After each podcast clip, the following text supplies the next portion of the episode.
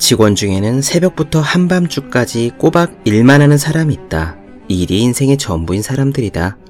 이들은 기껏해야 중간 관리자까지 승진할 것이다. 그들은 너무나 일에 파묻힌 나머지 고개를 들어 멀리 보지 못한다. 미국 기업인 파트 마뉴엘의 말입니다. 삶은 깁니다. 공부는 울트라 마라톤이지요. 여유가 있어야 후일을 도모할 수 있습니다. 3M이 세계적인 기업이 될 수 있었던 이유는 업무 시간의 15%를 자유롭게 쓰도록 허락하는 회사 규정 덕분이었습니다. 이른바 15% 룰. 그 시간은 직원의 창의성을 자극했고 포스트잇과 스카치 테이프처럼 혁신적인 상품들이 쏟아졌습니다. 그러자 구글은 이보다 한술 더 떠서 아예 20% 룰을 도입했어요. 업무 시간의 20%가 자유 시간이라는 이야기입니다. 3M, 구글, 세계에서 가장 창의적인 기업의 이름들이죠. 그들의 대단한 업적은 성과의 본질에 대한 통찰력에서 기인했습니다. 성과는 여유가 있어야 나와요. 여유 속에서 방향도 점검하고 방법도 수정하며 놓친 것도 찾아냅니다. 창의성이 싹 트는 터전이 셈입니다. 공부를 하는 학생에게도 같은 이야기를 할 수 있습니다. 스케줄은 100%일지라도 공부는 100%가 될 수 없어요. 지속 가능한 공부를 만드는 것은 노력 사이사이에 마블링처럼 섞여 있는 여유입니다. 책상에 놓기만 해도 공부하고 싶어지는 365 혼공 캘린더, 지속 가능한 공부를 만드는 것의 한 대목으로 시작합니다.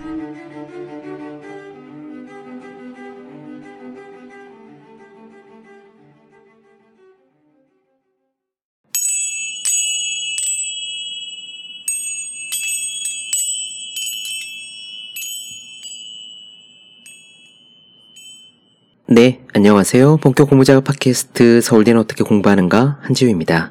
우린 지금 이국종 선생님의 골든아워 보고 있습니다. 제가 고등학교 때 수시 모집 대학 입시 원서를 쓸 때요. 이 전공을 지원하게 된 계기를 최대한 인상적으로 쓰려고 노력했던 기억이 납니다. 거의 모든 설명서들이 모범 예시에서 그렇게 쓰고 있었거든요. 우리에게는 운명의 수레바퀴라고도 부를 수 있는 압도적인 사건이 일어나서 우리를 한 바퀴 휘감고 나야 거의 죽었다 살아난 사람처럼 완전히 다른 내가 돼서 삶을 충실하게 살게 된다는 일종의 신화 같은 것이 있는지도 모릅니다. 그래서 어떤 대단한 업적을 이룬 사람들을 볼 때 그 일의 시작에는 드라마틱한 계기가 있을 거라 생각하고 그것을 찾아 이야기하기를 좋아하지요. 저도 이국종 선생님처럼 정말로 어려운 길을, 어려운 삶을 산 사람의 이야기를 듣고 싶었습니다. 그 시작 부분을요. 그 시작에 도대체 어떤 계기가 있었길래 험난한 길을 포기도 않고 갔을까 궁금했습니다. 왜 그런 생각이 드는지 모르겠어요. 평범한 삶을 사는 우리들은 그런 운명처럼 커다란 계기를 만나지 못했기 때문에 이렇게 살고 있는 거라 자위를 하고 싶은 것인지 아니면 그저 스토리를 좋아하는 우리의 뇌가 그런 드라마틱한 오프닝을 들을 때 쾌감을 느끼는 건지는 모르겠습니다. 하지만요, 골든아워에서 이국종 선생님의 이야기는 달랐습니다. 전공이 그 분야도 아니었어요. 1990년대 말 IMF 경제 위기가 왔고 원래 평범한 간담 최 외과를 마치고 일자리를 구하려는 즈음에 갈 곳이 없었답니다.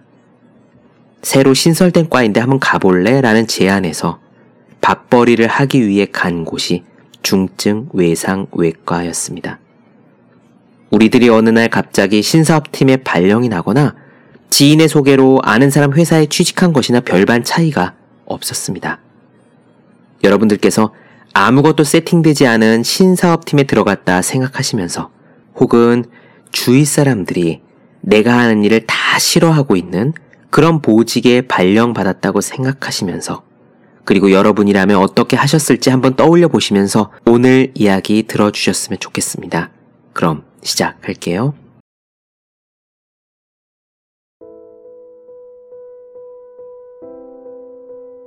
IMF로 의료계도 흔들렸다. 아주대학병원의 모 기업인 대우그룹이 해체됐다. 살아남기 위한 수싸움이 안팎으로 벌어졌다. 그 사이에서 누군가는 잘려나가고 누군가는 버텨냈으며 능력 있는 많은 이들이 떠나갔다. 나는 그 시절에 외과 전공의를 마치고 연구 강사가 되었다. 지도교수였던 외과 과장이 나를 불러서 병원 내 신설되는 분야인 외상 외과를 권했다. 외상외과가 무엇인지도 모르고 일단 과장의 권유에 따랐다. 큰 수술은 성취감이 컸고 학생을 가르치면서 공부도 계속할 수 있다는 건 좋은 일이었다. 나는 그저 살아남기 위해 외상외과를 선택했다. 한일 월드컵에서 대한민국이 4강에 올라 온 나라가 축제 분위기일 때였고 서해상 NLL에서 대한민국 해군 대위 윤영아 정장이 지휘하던 참수리 고속정이 북한의 조준 사격을 받아 사투 끝에 6명이 전사하고 침몰했던 2002년이었다.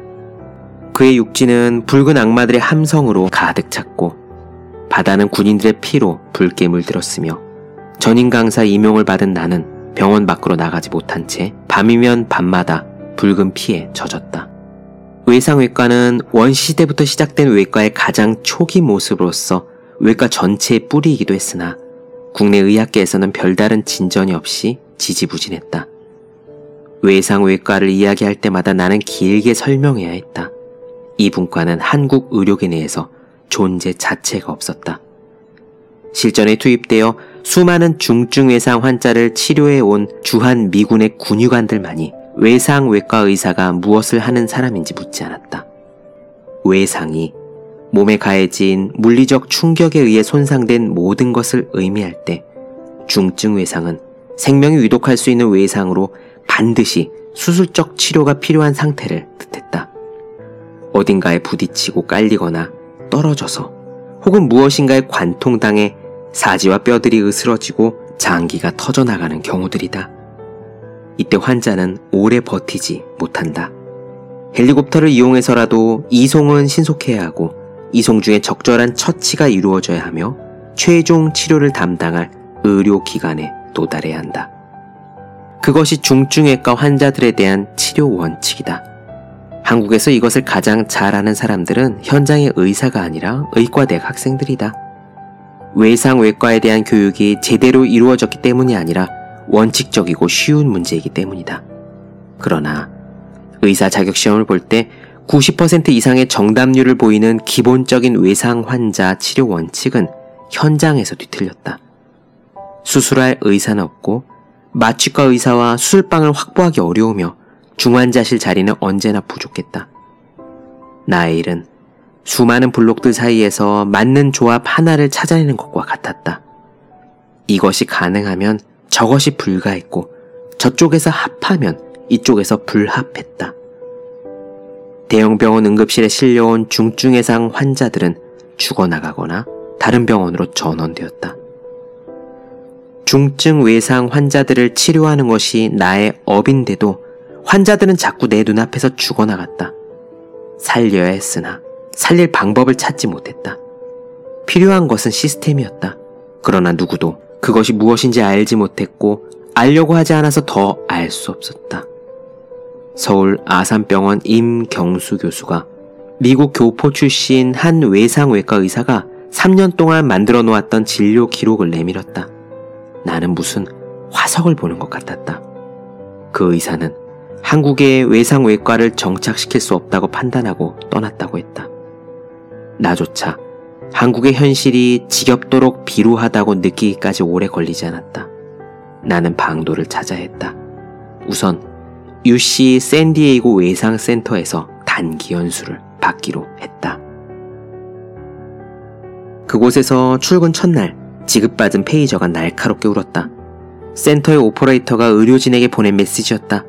환자는 심폐소생술이 필요한 상황이며 헬리콥터로 15분 내 센터에 도착, 응급실을 거치지 않고 곧장 수술방으로 올라와 수술적 치료가 시작될 것을 뜻했다.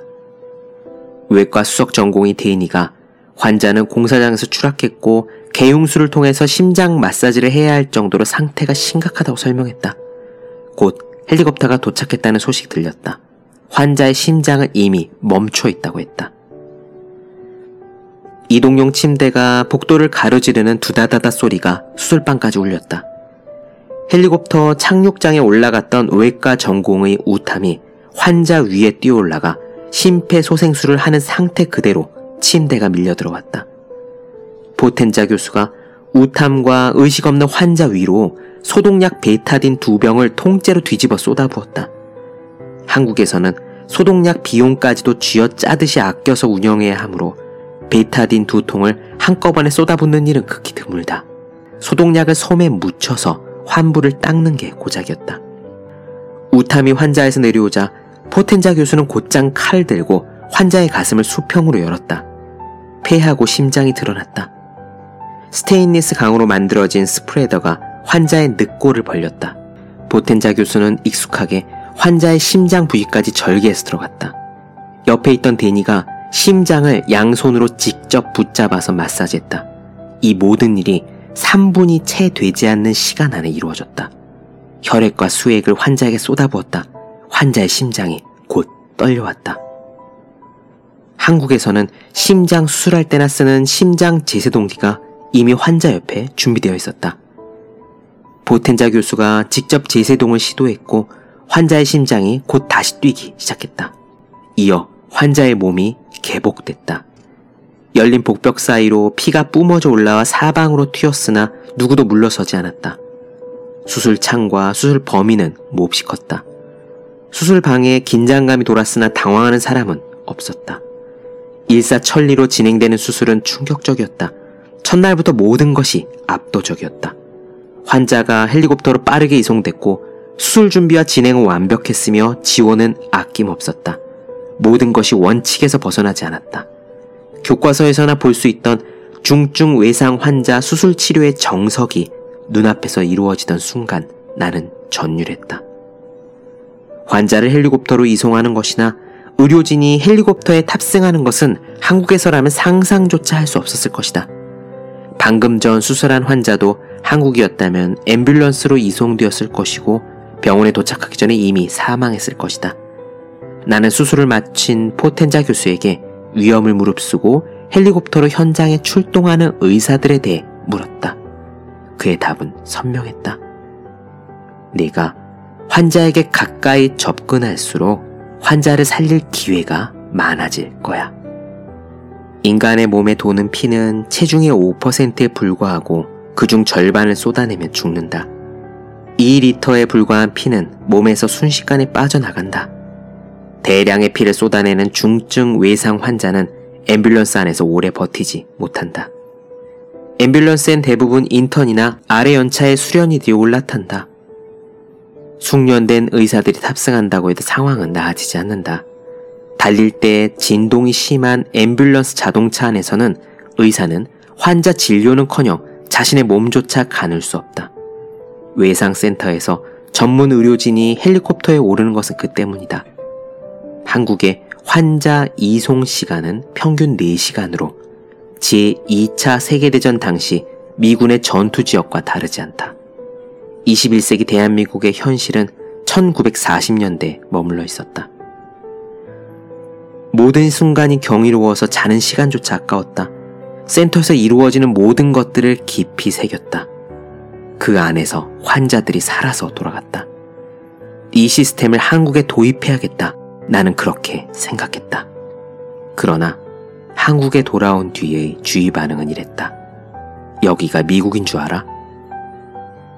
한국에는 한국만의 질서가 존재했다. 기껏 찾은 답은 쓸 수 없었고 현실적인 난관을 피할 수 없었다. 외상외과를 하면 할수록 선진국과 한국의 간극을 절감했다. 한국에서 선진국 수준의 중증 외상 의료 시스템을 제대로 만들려면 선진국 모델을 근간으로 삼아 그대로 가져와야 했다. 인력 구성에서부터 외상센터 건물의 동선 배치에 이르기까지 그대로 따라가야 한다. 여기에 한국적 모델이랍시고 무언가를 추구하며 사족이 끼어드는 순간 이 배는 산으로 갈 것이다. 타협할 수 없는 조건이었다.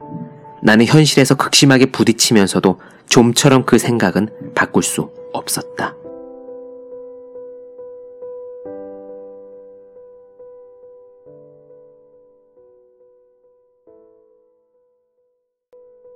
네, 본격 공부작업 팟캐스트 서울대는 어떻게 공부하는가 이국정 선생님의 골든 아워 나눠드렸습니다. 더 많은 이야기 궁금하신 분들, 질문사항 있으신 분들은 제 유튜브 채널 서울대는 어떻게 공부하는가 네이버 블로그 세계 즐거운 편지, 다음 카카오 브런치 한주 브런치, 인스타그램 해시태그 서울대는 어떻게 공부하는가 검색해주시면 좋겠습니다. 또 매일매일 공부하시는 분들, 여러분 주위에 매일매일 공부하시는 그분들을 위해서요. 학생, 수험생, 취준생, 직장인 등 공부하는 모든 분들에게 어떻게 공부하는 것이 효율적인지 설명한 혼자 하는 공부의 정석, 그리고 책상에 올려두기만 해도 공부하고 싶어지는 365 홍콩 캘린더 아직 읽지 않으셨다면 꼭 한번 읽어보도록 하셨으면 좋겠습니다. 분명 도움이 되실 거예요.